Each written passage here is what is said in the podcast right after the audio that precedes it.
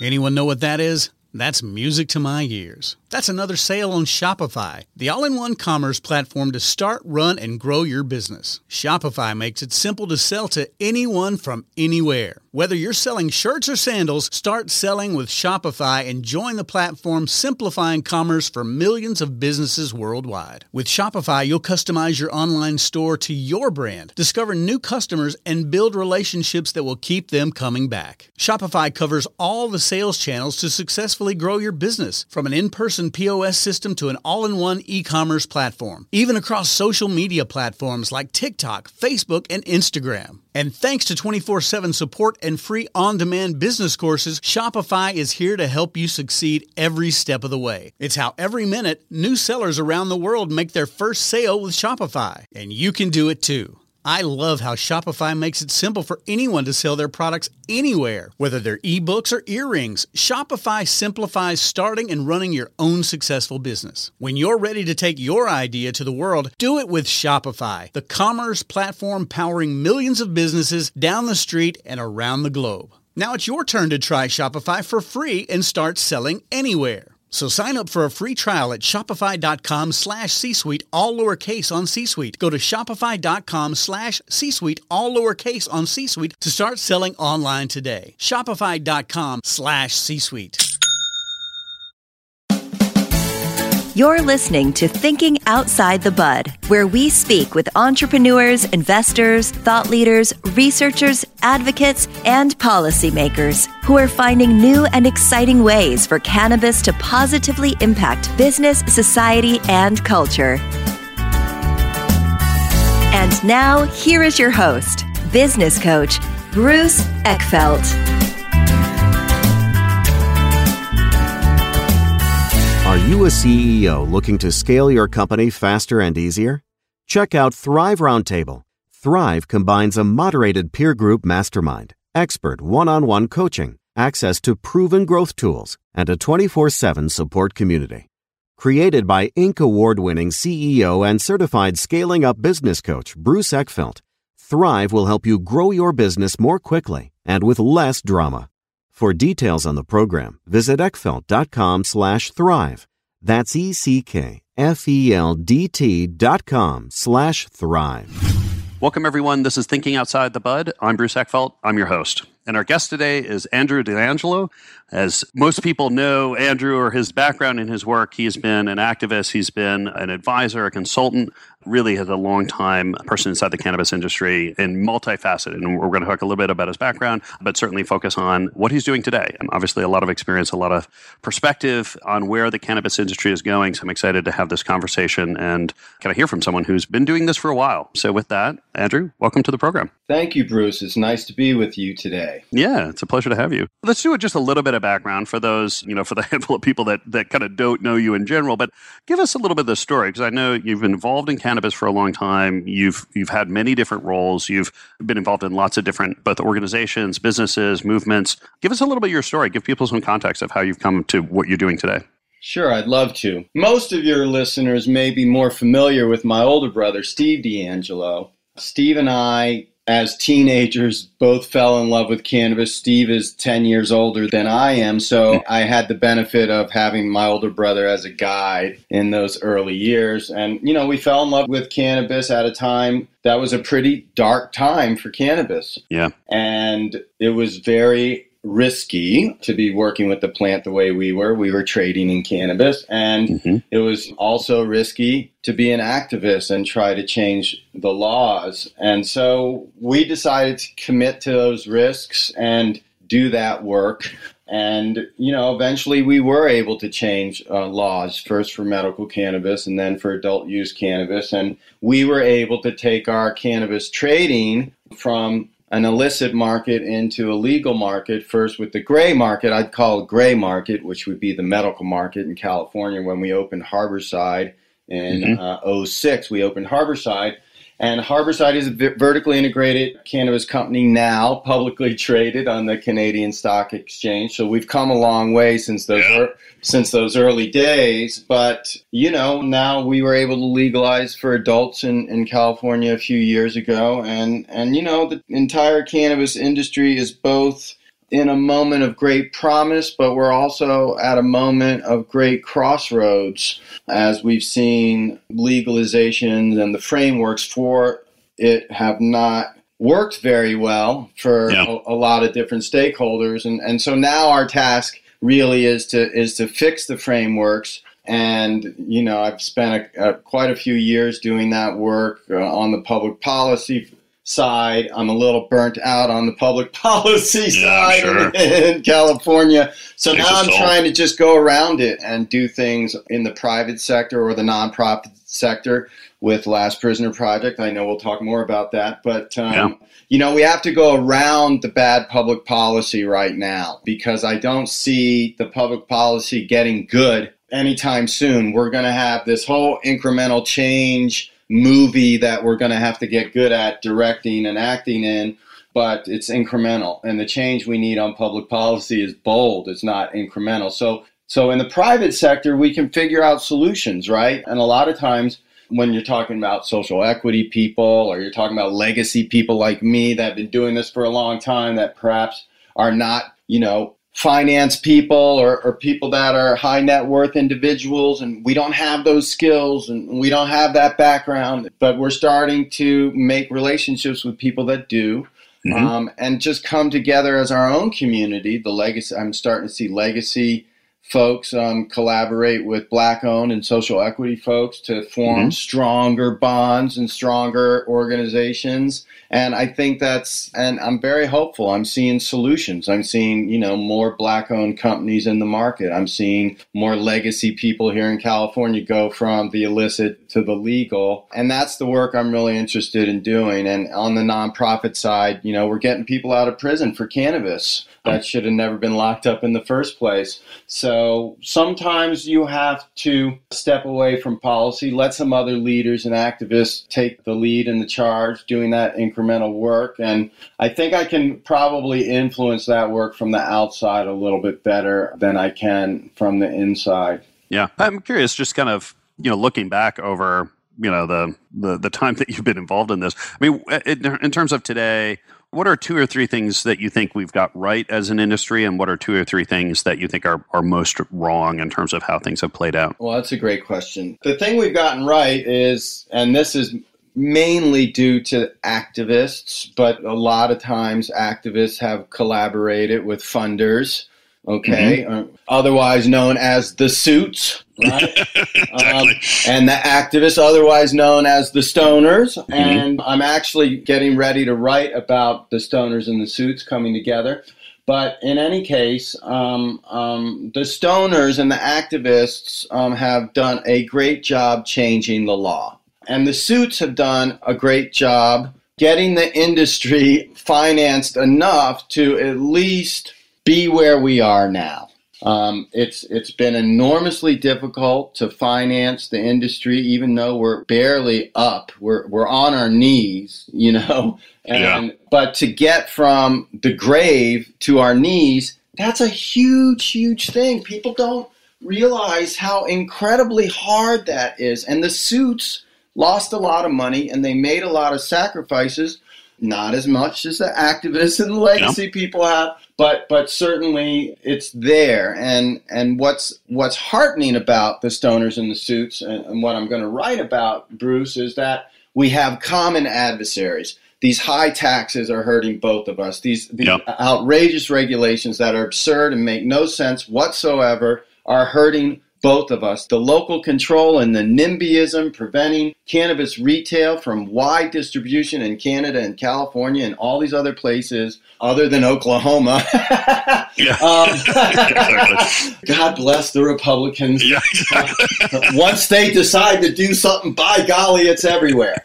And the Democrats need to learn from that. Yeah. Uh, let's give credit where credit is due. So we can unite to overcome these common adversaries. And in that uniting, in that working together, I think we'll get to know each other, you know? And, mm-hmm. and, and this is, could be a model for the rest of uh, America because I think when it comes to the stoners and the suits, we feel a lot more divided and uncommon than we really are. And I think that's sort of true with the larger society. These Yeah. feelings of division are actually largely a mirage, 80, 90% of it. And, you know, one of the things the pandemic opened my eyes to is, you know, you got these Zoom calls, and I'm having Zoom calls with high net worth individuals and their fancy houses, and I'm having Uh-huh. Zoom, Zoom calls with social equity people, you know, in little tiny studio apartments, you know. And you know what? Everybody is sitting at a desk in their office, and the office might be fancy or it might be rustic, but it's still an office and it's still a Mhm. desk and it's still a human being and it's the same. Yeah. Um, it's exactly, we live the same. The only Yeah. thing that's different is the accessories, but we live the same. And so the stoners in the suits live the same too. And so this division, I'd really like to to help bridge.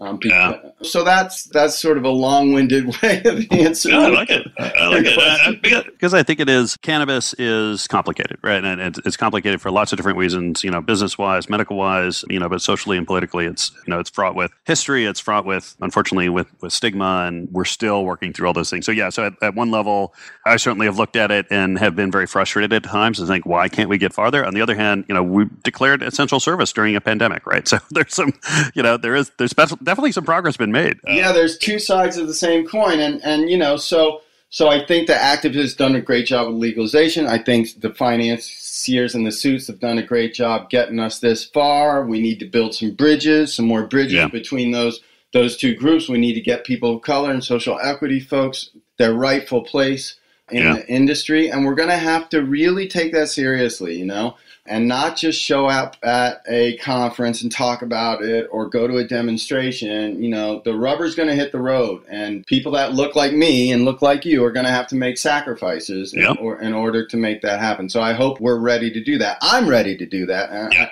And I hope everybody else is too. So yeah. so looking forward, you know, we need to create more access. So we got to somehow overcome this local control NIMBYism uh, because without wide access, the whole supply chain's just effed. You just can't build a, a functional supply chain, especially if you have to build one in every state, which is totally is what we're doing. is, is completely redundant and totally inefficient, right? Yeah. Um, but if you have to do that, if we're so fearful of cannabis that we're not going to legalize at the federal level, then we need to create wide access. And then the other thing we need to do, that's at the retail level, right? But all the way up at the farm level, what we need to do is create interstate compacts. And there's a great group that, that's working on on that right now. And let's see, I got to look up the name of them. Uh, yeah, I'm just I'm going to blank on it as well. I know they're particularly it's up in the northeast, right? They're they're trying to create uh, the ability to ship product across the state lines without running into problems. yeah, it's it's a really it's a great organization. I I'll look them, want I'll look them up and I'll put them in the show notes if we can't find it. Yeah, yeah, yeah, yeah, yeah. They're in here somewhere. sensible. Oh, it's sensible something. But um, in any case, we have to have interstate compacts. Okay, Yeah. once we have interstate compacts and they're legal, okay, you can have an interstate compact. There's interstate compacts for all kinds of things. It's called Alliance for Sensible Markets, sensiblemarkets.org. So that There we go. is where you can go to support this idea of interstate compacts. And interstate compacts are really important. All we have to do, Oregon already passed an interstate compact, and Oregon is out there waving their arms, Please, yeah, you're begging another state to join them. And I tried to get it done with California, and CCIA, the California Cannabis Industry Association, is still trying to get that done. We haven't been able to get the bill passed in the legislature. Um, but um, you know, a place like Illinois or, or Massachusetts, they could use some Oregon or California weed. And Mhm. we ought to have some interstate compacts in between Illinois, Massachusetts, California, Oregon. And if we did that, it would put a huge challenge to the feds because as soon as you have an interstate compact, the way the law works is the Congress has to approve it. Oh, interesting. yeah, man. So it's really it's it's a way to force federal federal legalization or at least de- decriminalization. it's it's like this whole incremental change thing. You know, we have to learn how to like stack it. And Adam Smith, who is running the sensiblemarkets.org, Adam Smith is actually related to Adam Smith. No. You know, yes. the invisible hand comes to play. yeah, yeah, yeah. He is like related, I think, to the Adam Smith. Oh, that's funny. or maybe he just says he is. I don't. Yeah, Um, I- or I maybe he just says he is. It's it's too good of a story. know you can't say DeAngelo.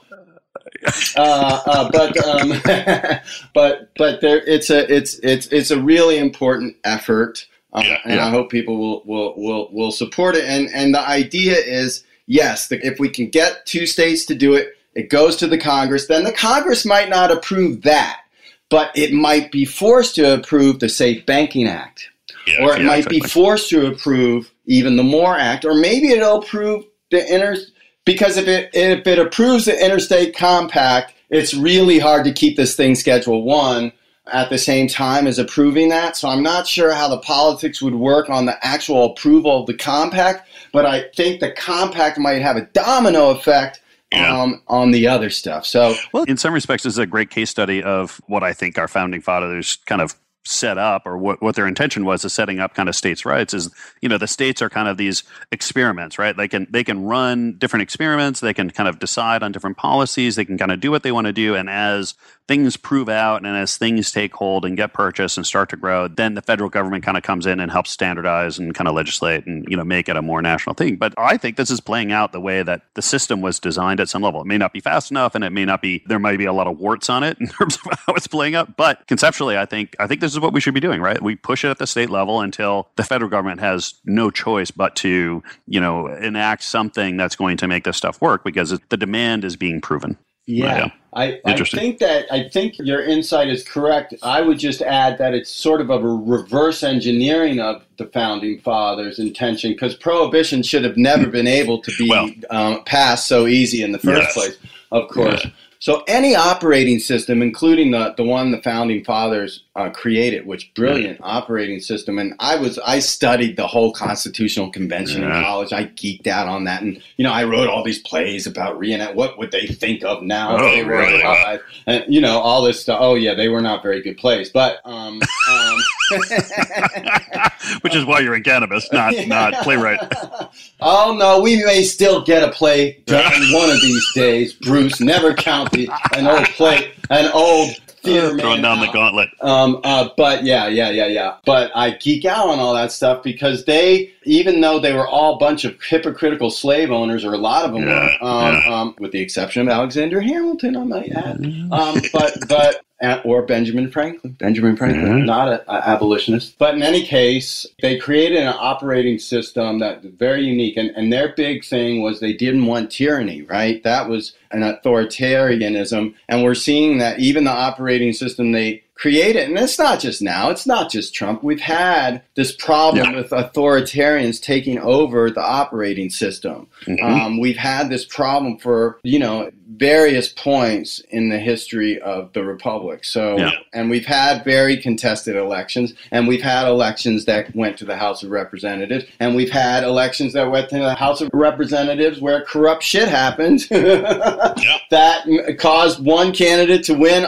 over the other. And so, and this is something that's not uncommon. We just don't know our own history, but I do. and, and, and, study and you know and it's something we that want to create positive social change for all people not just progressive people we want to create i want to create positive social change for the most right-wing hateful people too Mhm. i want them to have a cleaner planet too i Yeah. want their kids to be able to breathe clean air while they hate um, but I do want to eradicate the hatred too, or at very least stick it deep, deep back into the closet where it was for a while, at least when I was a kid, it seemed to be um, a lot more than it is now. Although there is plenty of overt racism when I was growing up in the Washington, D.C. area, but there was also um, a lot of shame associated with it. Um, Yeah. and Yeah. It acted as a control against buffer to it. yeah, man, a control. And we need to remember how social fabri- fabrics work, you know. Yeah.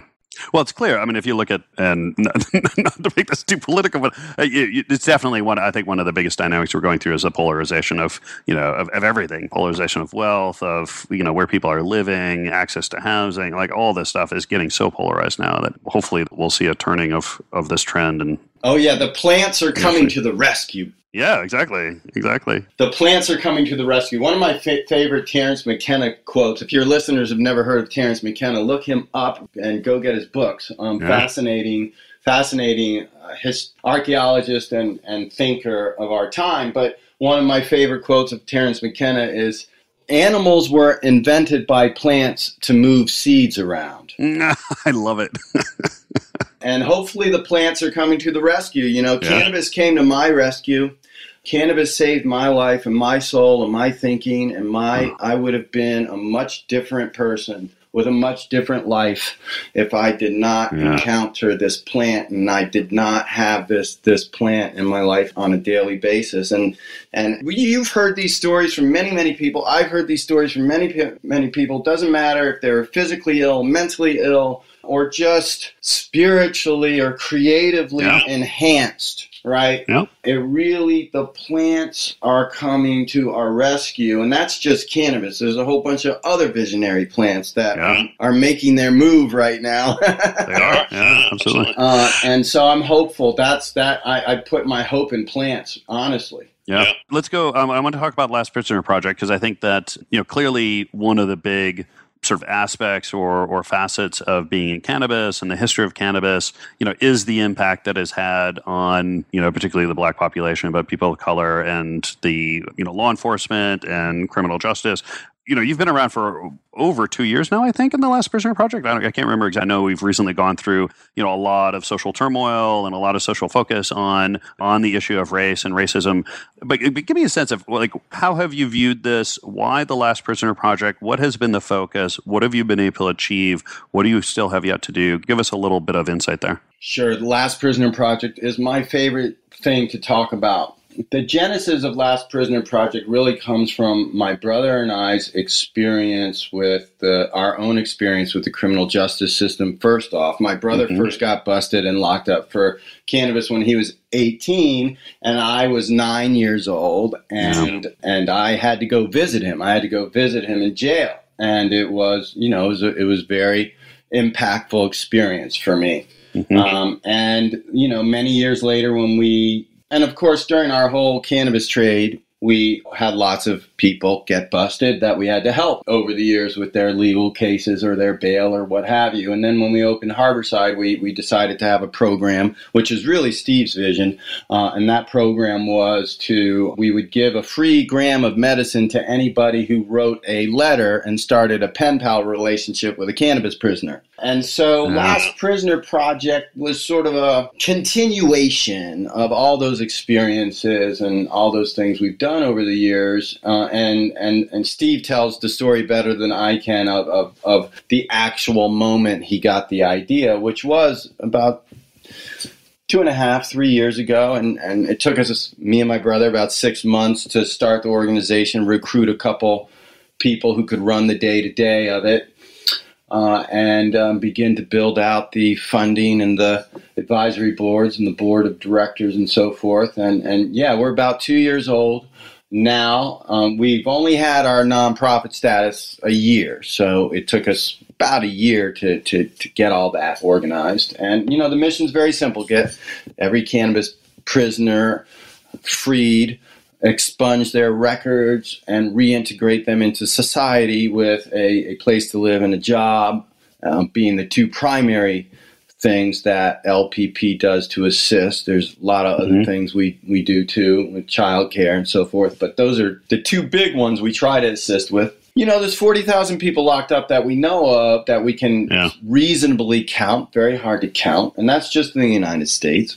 Mm-hmm. Most of those people are poor, black, brown, immigrant. They don't have any kind of criminality or violence associated with their behavior. They simply growing, transporting, or selling cannabis. Mm-hmm. Uh, same thing, all these legal companies, including mine, Harborside, publicly traded company, does selling you know many hundreds and thousands of pounds per year of mm-hmm. cannabis. Mm-hmm. We also grow it. and these folks are in prison for many years, sometimes life in prison, um, because yeah. they have multiple offenses, multiple cannabis charges over the years, and, and they have these crazy three strikes laws yeah. and multiple offender laws that add many years, if not life, to somebody's sentence. Uh, so again, LPP is just another way that that Steve and I tried to go around all the obstacles and do something that really helps. You know, you, you try to get elected officials to do this work, and when they don't or they won't, then you have to do it yourself. And mm-hmm. that's precisely why we started Last Prisoner Project. I'm happy to report that elected officials are starting to take a little bit more notice and are starting mm-hmm. to write better laws in terms of expungement once legalization is passed in a particular place. But we can't get retroactive release anywhere. We can't get retroactive release. Retroactive release means as soon as someplace legalizes weed, everybody who's in prison for weed gets out like mm-hmm. the next day. Not two years later after you go yeah. through petitioning the parole board and this and that and the other. No, like the next day you're out. Yeah. And why? Why get some? I can imagine. But what are your thoughts on you know why is that? What are the forces well, at play here? That the elected that? officials will are afraid they'll be perceived as soft on crime if they do that, and they also, you know, law enforcement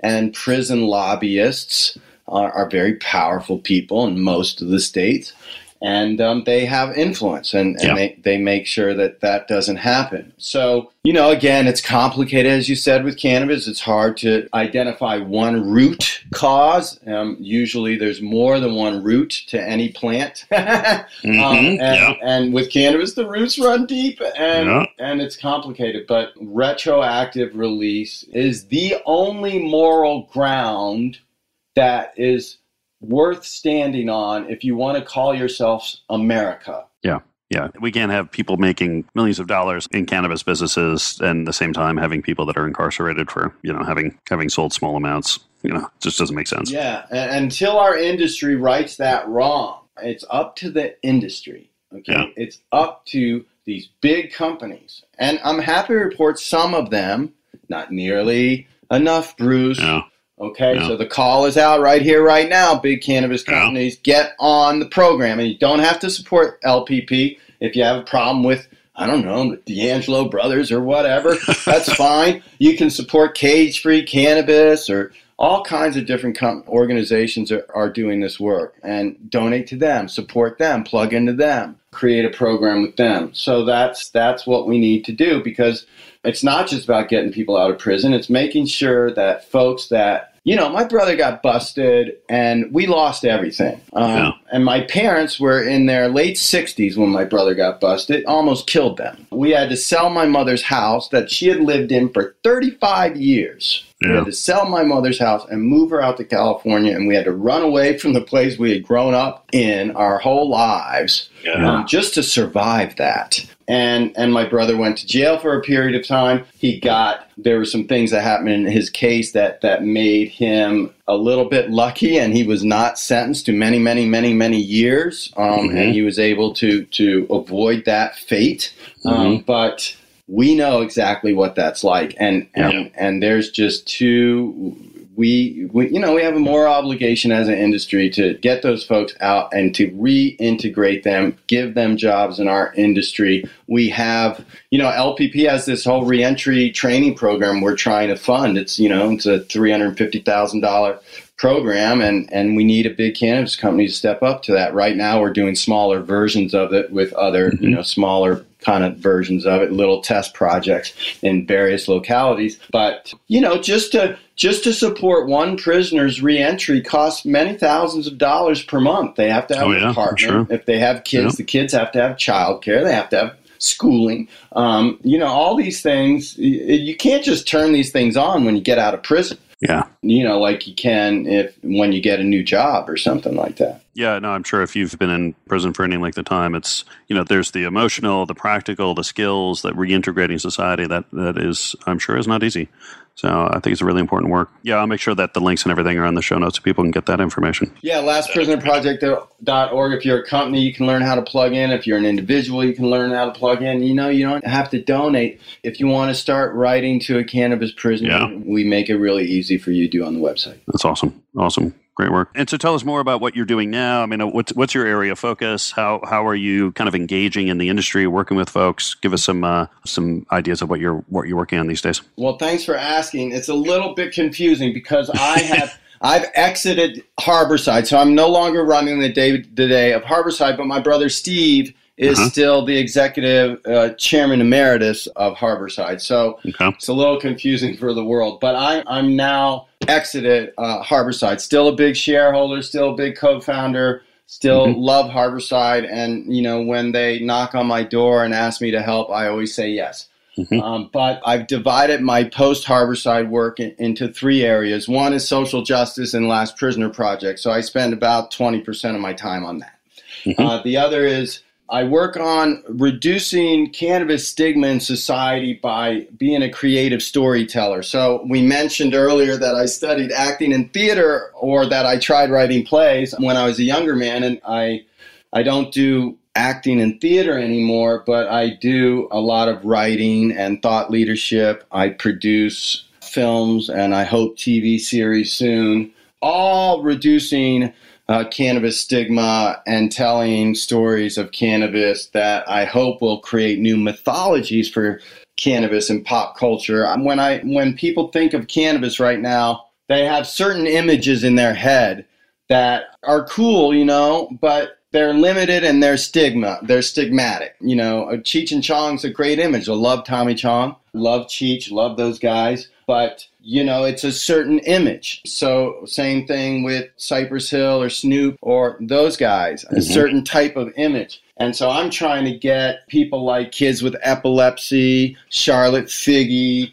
Jade and David, um, some of these kids with epilepsy. I want them to be in the minds of mainstream America when they think about cannabis. I, I want legacy people, growers, and indigenous folks that have been working with the plant for a long time that have done the heroic work of of believing in the plant and going to jail for it and all the rest. I want folks to know who those people are too Yeah. and have Yeah. their image. And same with all the people of color and all, all, all of that tribe in cannabis who have also carried the plant for a long time. And we've been exposed to that part of the culture through the music, you know, largely, but it's a much bigger world than that. And and so I want to tell those stories too.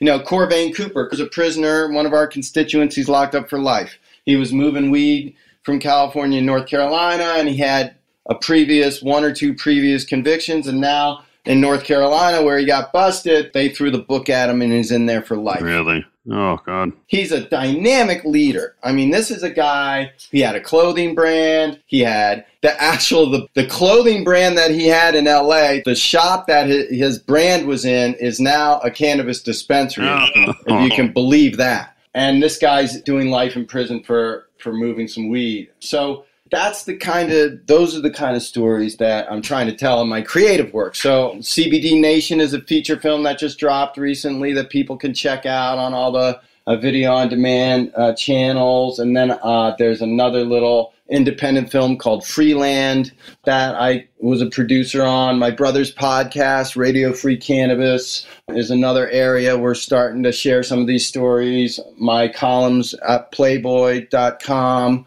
Uh, the Weed Warrior columns is, is another place I'm, I'm starting to tell these stories. So, so uh, that's what I'm doing with creativity. And then, you know, the way I pay for those two things is with strategic advising and consulting of uh, cannabis companies, large and small. It doesn't matter if you're Nike and you want to make a shoe out of hemp, I can help you do that. Or, you know, you're a person of color who's, you know, been thinking about getting in the cannabis industry and maybe you work with the plant in other ways and you want to get legit now I can help I can help folks like that too and and everybody in between. I've been doing this so long and you know my journey with Harborside was 14 years. I've seen I've seen it all in a vertically integrated graded legal cannabis company and I want to help people. What's fun about being a strategic advisor is I can help build the whole industry, not just one company, you know? Yeah. And so I'm helping companies all throughout the supply chain, all in different states and different countries. And that's a lot of fun for me because um, I, I'm, I, I want to work. My ideal clients are folks that look at the cannabis industry as an opportunity to create an industry that has both profit and meaning in it. Um, if all you want to do is global domination and make a ton of money, don't call me. yeah, not your client. If you want to do that and get everybody out of prison and create a sustainable world that has a cannabis ecosystem with legacy people and people of color and big companies all working together to create a utopian uh, world, yeah, call me. Yeah, I love it. And and so that's kind of what I'm looking for in terms of clients. That's great. What's the best place to get a hold of you if people are interested in working with you? AndrewDeangelo.com. You can learn all about my personal story. You can see all my media that I've done, all my podcasts. All the links are there. Awesome. Awesome. I'll make sure that the links are in the show notes as well as the other ones we've referenced in the program here so people can click through and get that information. Andrew, this has been a pleasure. Thank you so much for taking the time today. Great conversation, great story. I really uh, appreciate your time. Thank you, Bruce. It was a lot of fun. You've been listening to Thinking Outside the Bud with business coach Bruce Eckfeldt. To find a full list of podcast episodes, download the tools and worksheets, and access other great content, visit the website at thinkingoutsidethebud.com. And don't forget to sign up for the free newsletter at thinkingoutsidethebud.com forward slash newsletter.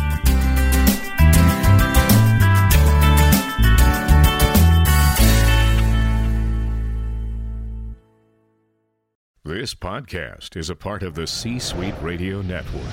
For more top business podcasts, visit c-suiteradio.com.